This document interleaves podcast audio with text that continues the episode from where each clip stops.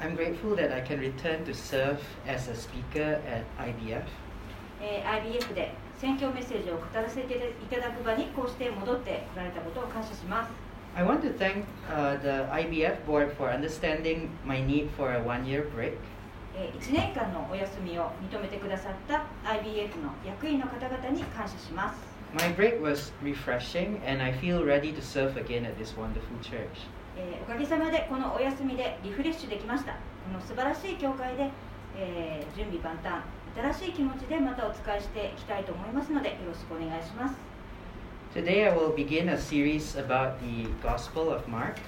えーさて今日からマルコの福音書を学んでいきます I chose this book of the Bible partly because I've been studying with um, two of my non Christian students uh, this book. えー実はマルコの福音書をですね2人のノンクリスチャンの英会話の生徒さんと現在学んでいるということもあり選びました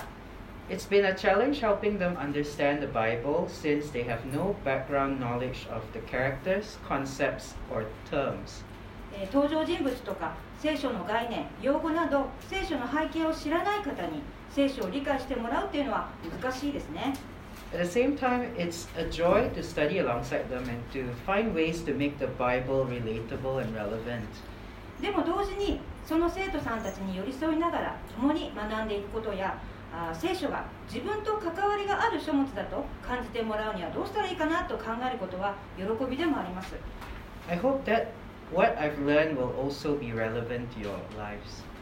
これまで私が学んできた聖書の内容が皆さんの人生にも関わっていると感じていただければ嬉しいです To introduce the Gospel of Mark today, I'm just going to focus on what the word gospel means. えーマルコの福音書を始めていく前にまずゴスペル福音という言葉の意味についてお話ししていきたいと思います What did it mean to Mark's original readers 2,000 years ago? えーマルコの福音書が書かれた2000年前最初に読んだのはどんな人たちだったでしょうか？Then I want to say why it matters to us today. そしてげなぜ現在の私たちにとって大切なのでしょうか、Uh, first, let's pray. えーまず祈ります Uh, Father in heaven, thank you for this opportunity to uh, be in church today. えー天の父なる神様あー今日私とそして皆さんがここの教会にえー集っていることありがとうございます I pray, Lord, that uh, my words uh, and the meditations of my heart may be pleasing to you. えーどうぞ神様私の言葉そして私の思いがあなたの見舞いに喜ばれますように Uh, Lord, bless um, uh, this time that we have to hear your word. えーどうぞ今こうしてあなたの御言葉を聞ける時をお喜ぶことができますように祝福してください、We pray this in Jesus' name. えーイエス様のお名前によってお祈りします Amen. アーメン So the Gospel of Mark begins with this sentence the beginning of the Gospel of Jesus Christ, the Son of God. マルコの福音書は神の子イエス・キリストの福音の始めという文から始まります With this opening sentence, Mark isn't just saying in a bland way, okay, I'm going to tell you about Jesus. マルコはこの始まりの文をさあみんなイエスのことを教えてあげますよとさらっと軽く言ってるわけではないんですね There's a deeper meaning if you know what the word gospel meant to its original audience. えーゴスペル福音という言葉が当時の最初の読者たちにとってどんな意味があったのかを知るなら深い意味があると分かります His audience were Christians and mainly Gentiles living in Rome. Uh, the word Gentiles mean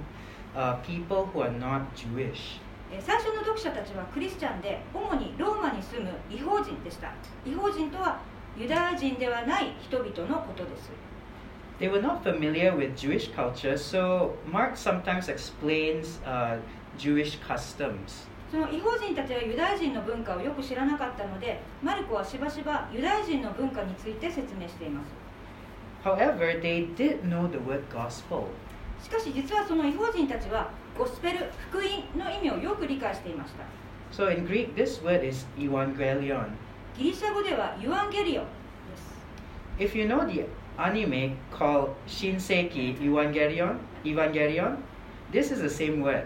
えっとアニメの新世紀エヴァンゲリオンをご存知ならこの言葉と同じです Evangelion means good news. このユアンゲリオンというのが良い知らせという意味です It's more than just good news like, hey, uh, I have some news for you. There's a huge sale at Eon now. でもねえねえいいこと知ってるイオンですごいセールがやってるよなんていうような良い知らせよりももっと深い意味があります So when these early Christians heard the word evangelion, they immediately thought of Caesar. えっと、初期の初期のクリスチャンがユアンゲリオンという言葉から思い浮かべたのはローマ皇帝です You see, this word gospel was used by the Roman kings, the Caesars. この福音という言葉はローマ皇帝と結びついていました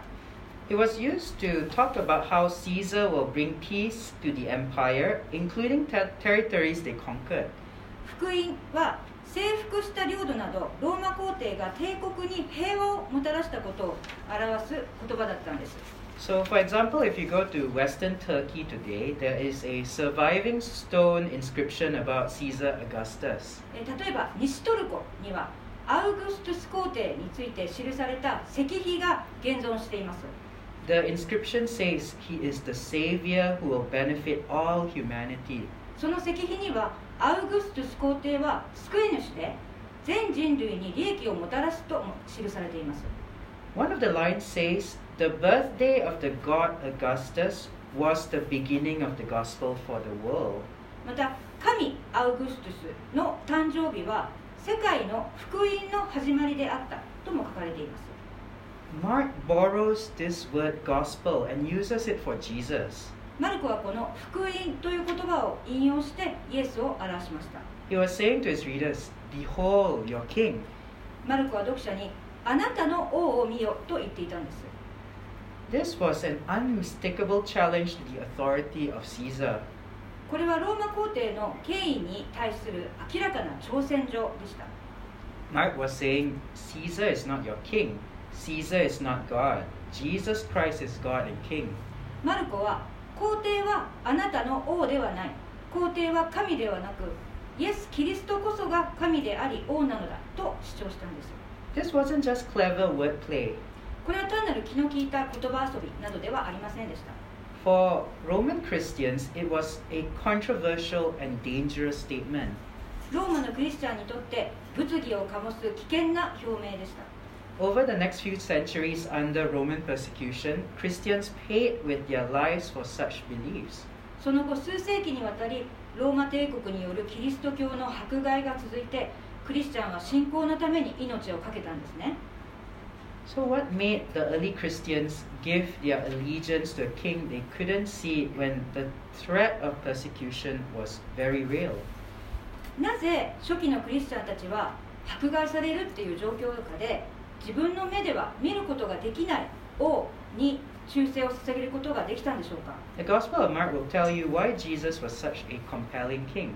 マルコの福音書にはイエスがいかに褒めたたえられるべき王であったか書かれています Unlike the other Gospels, Mark gives little background information about Jesus, no story about his birth, childhood, or ancestry. え他の福音書とは違ってマルコの福音書ではイエスについての情報があまり書かれていませんイエスの誕生とか子供時代とかどういう血筋でこう生まれてきたのかそういうことには触れられていません Almost immediately, Mark begins describing what Jesus did and said during the last few years of his life. 福音書のほぼ初めからイエスの生涯のその最後の数年間にですねイエスが成したこと言ったことを記しています To summarize a few things about this king, えーイエスという王について簡単にまとめていきましょう unlike the Roman kings, Jesus didn't expand his kingdom by force. えーローマ帝国時代の皇帝とは違ってイエスは権力によって王国を広げることはしませんでした Jesus' kingdom is a kingdom of love, even love for one's enemies. イエスの王国は愛の王国で敵をも愛しなさいと言われます This king heals the sick and frees people from demons. イエスという王は病の人を癒し悪魔から人々を解放します He did not amass power to indulge himself or stay in his comfort zone. えーイエスは私利私欲のために何かされるということはなく快適な場所にとどまるといったこともされませんでした In fact, he had no permanent home on earth. 実際イエスは生涯一定の住まいというのを持たなかったんです The climax of his earthly career was to be nailed on the cross like a criminal by Roman soldiers as he willingly died for the sins of humanity. 地上でのイエスの生涯のクライマックスは人類の罪のために自ら進んで死を選んでローマ兵士にまるで罪人のように十字架に貼り付けにされたことでした He did not wear a crown of gold, but a crown of thorns. 彼がかぶったのは金の冠ではなく茨の冠でした It almost seems like he failed and was stamped out by the Roman authorities as a troublemaker. 一見イエスは失敗してローマ帝国の支配者支配者たちによって踏みにじられた厄介者のようにさえ見えます Christians, behold your king. さあクリスチャンの皆さんあなたの王を見よえ In a letter from uh, Apostle Paul to Christians in Corinth, a major Roman city, he said the gospel is foolishness to the Gentiles. 使徒パウロはローマの主要都市であったコリントの教会への手紙の中で福音は違法人にとっては馬鹿げたものだろうというようなことを述べています Why would a king die in this way? なぜ王がこのような形で死ぬんでしょうか This is what I thought when I was eight years old and my best friend in school told me about the gospel. 学校の親友が福音に福音を伝えてくれたあの8歳の時私はそう思いました I thought, what kind of God is this? That's stupid. 私はあのそんなのどういう神様なんだバカみたいと実は思いました What kind of good news is this? この知らせがどういう良い知らせなのでしょうか Even today, what we believe is foolishness to many people. 今日において私たちが信じるものは多くの人々にとっては馬鹿げたものかもしれません But as Paul said to the Corinthians uh, in 1 Corinthians chapter 1, 23 to 25, えーしかしパウロはコリントの人々にあの第一コリントお1章25節でこう言ってるんですね The foolishness of God is wiser than human wisdom, and the weakness of God is stronger than human strength. えー神の愚かさは人よりも賢く神の弱さは人よりも強いからです第一コリント1章25節 Caesar's kingdom fought for land and to dominate people. そのおローマ皇帝の王国はあー領土のために戦って人々を支配しました God's kingdom drives away the enemy within our hearts to free us from what controls our hearts. え神の王国は私たち自身の心の中にある敵を追い払い心を支配するものから私たちを自由にします I pray that as we continue to study the Bible and apply it, uh, we will see the beauty and wisdom of God as well as His power in our daily life. 聖書を学び続けてそれを人生に適用していくと神様の美しさそして知恵力が私たちの人生の中で現れてきます The question I want to leave with you today is Who is your king? Who is your master? えー皆さんに考えてもらいたいもらいたい質問があるんですねそれは誰があなたの王ですか誰があなたの主人ですかという質問です This matters because it determines the course of our life. これは私たちの人生を決定づけるとっても大切な質問です Each of us inevitably serves someone or something or are controlled by it. 私たち一人一人結局は誰かや何かに仕えてそれに支配されています A friend of mine works in the entertainment industry. あ私の友人でエンターテインメント業界に勤めている友人がいるんです He managed to land his dream job, but he hates it. え彼は頑張って夢を叶えてその仕事に就いたんですけど今はその仕事が大嫌いになっています Almost every week, he suffers from anxiety over what, uh, whether he can do his job well enough for his boss to approve. えーほぼ毎週彼は上司に認められる認められるような仕事ができるかなと不安にさえまれます Sometimes, even before his boss has said anything negative, he imagines it and feels so much stress that he cannot properly breathe. え上司が否定的なことを言う前から彼は上司があ否定的な評彼彼は上司のその否定的な評価を想像してしまってもう不安に陥って過剰なストレスとなってちゃんと息ができないほどです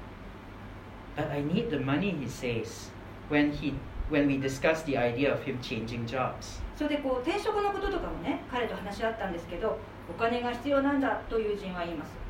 He needs the money to pay for his expensive psychiatric medication so he can continue functioning in this current job.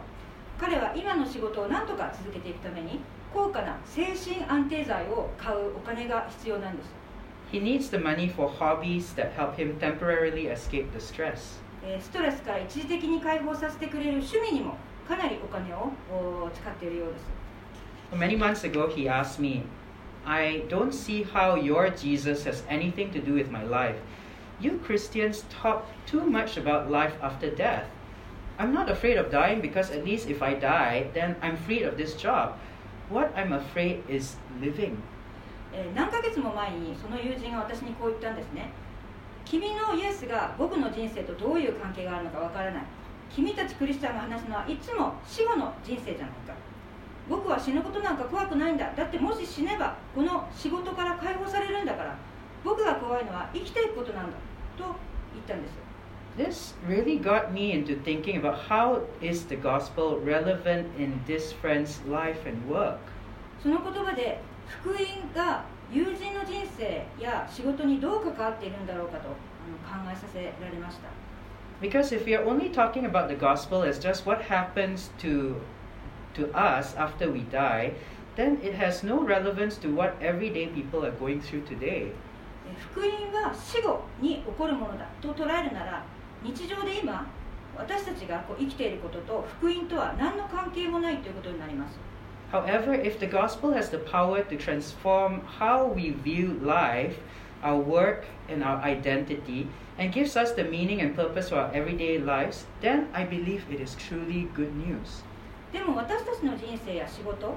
自分が何者であるのかについてのその考え方をですね変える力が福音にあるとするなら福音は私たちに生きる意味とか目的を教えてくれる本当に素晴らしい知らせとなります And this is what I want to communicate to my friend え本当に私はこのことを友人に伝えたいと思います that the gospel is truly good news to him, an invitation to find freedom and purpose by letting Jesus be his king. 福音はじ友人にとっても本当に素晴らしい知らせで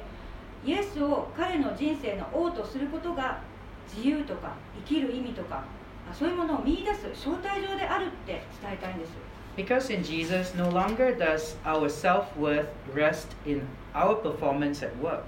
なぜならイエスにあっては自分の価値が自分の頑張りで決まるということはもうないからです Instead, it rests in Jesus' work on the cross for us. 代わりにイエスが私たちのために十字架にかかって成し遂げてくださったからです Because Jesus is King of our lives, our purpose is in life is not merely to eke a liv- living by working hard to earn money. イエスが私たちの人生の主なので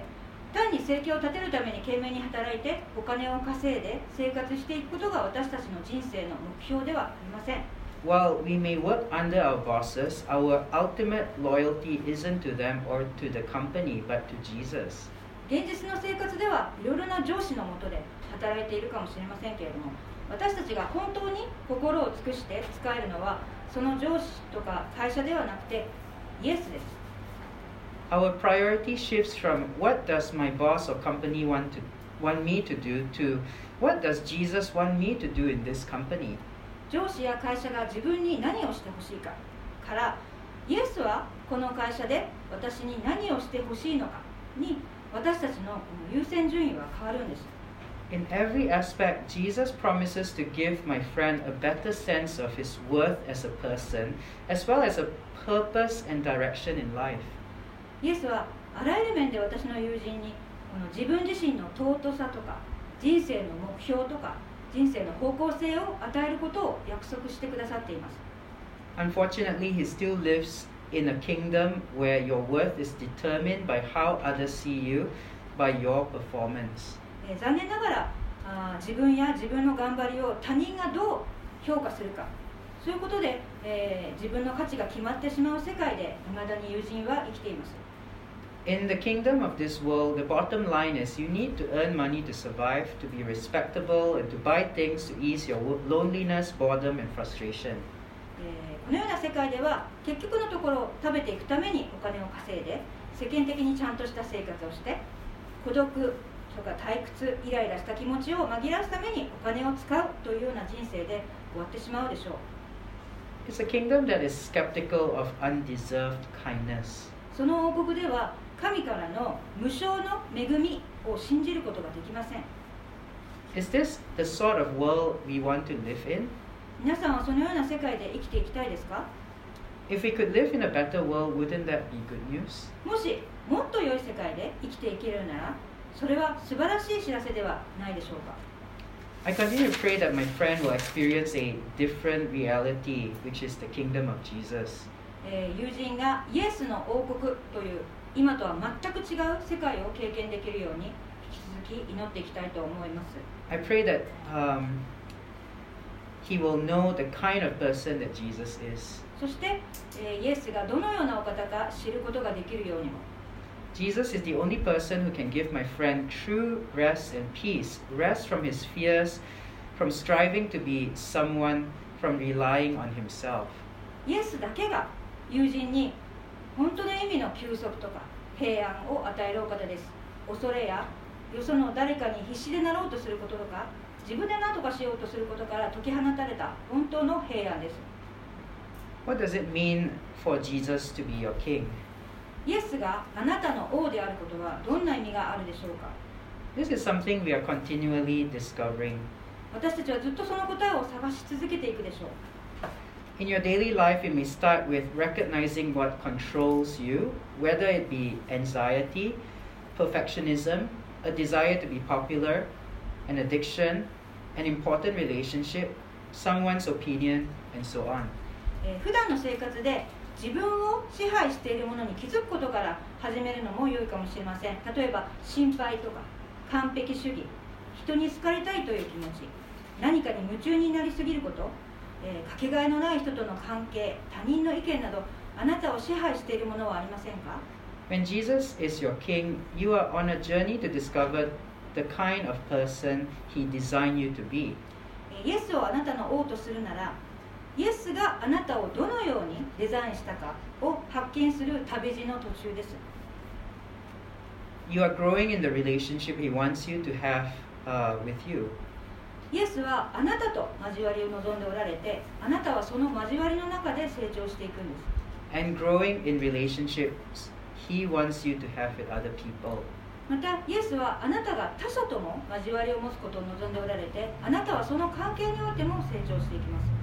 You are joyfully part of the kingdom he is building, which includes a loving community. えーあなたはイエスが立て上げている王国の中で愛に満ちた交わりの中で喜んで生きているんです As we listen to Mark's story, may the words and actions of Jesus resound in your heart. マルコの福音書を読んでいくときにイエスの言葉そして行動が皆さんの心の中で響いていくようにと願います May Jesus' death, resurrection, and his present, uh, his presence today show us how life was meant to be. そしてイエスが十字架で死なれたことよみがえられたこと今も共におられることが私たちの人生が本来どうあるべきなのかそして厳しい現実の中でどのように生きていくべきかを教えてくれるように and how to live with the difficult realities of this world. Oh, you said that. Uh, Jesus is not a distant and unreachable king, but the king who is near. イエスは手の届かないような遠い王ではなくて私たちの近くにおられる王です He speaks to each of us with love even now. イエスは今も愛を持って私たち一人一人に語りかけています Let me end by sharing a quote from Eugene Peterson, the translator of the message translation of the Bible. えー最後に聖書学者であるユージン・ピーターソン氏の言葉を引用したいと思います The Christian is a person who recognizes that our real problem is not achieving freedom, but in learning service under a better master. 人生の目標は自由を獲得することではなく より素晴らしい主人のもとで使えることを学ぶことだとクリスチャンは知っています The Christian realizes that every relationship that excludes God becomes oppressive. そしてクリスチャンは神がおられない付き合いや関係性はどんなものも苦しくさせるものだということも知っています Recognizing and realizing that we urgently want to live under the mastery of God. えーそれに気づいて今すぐにでも神を主人として、えー生きていきましょう Let's pray. 祈りましょう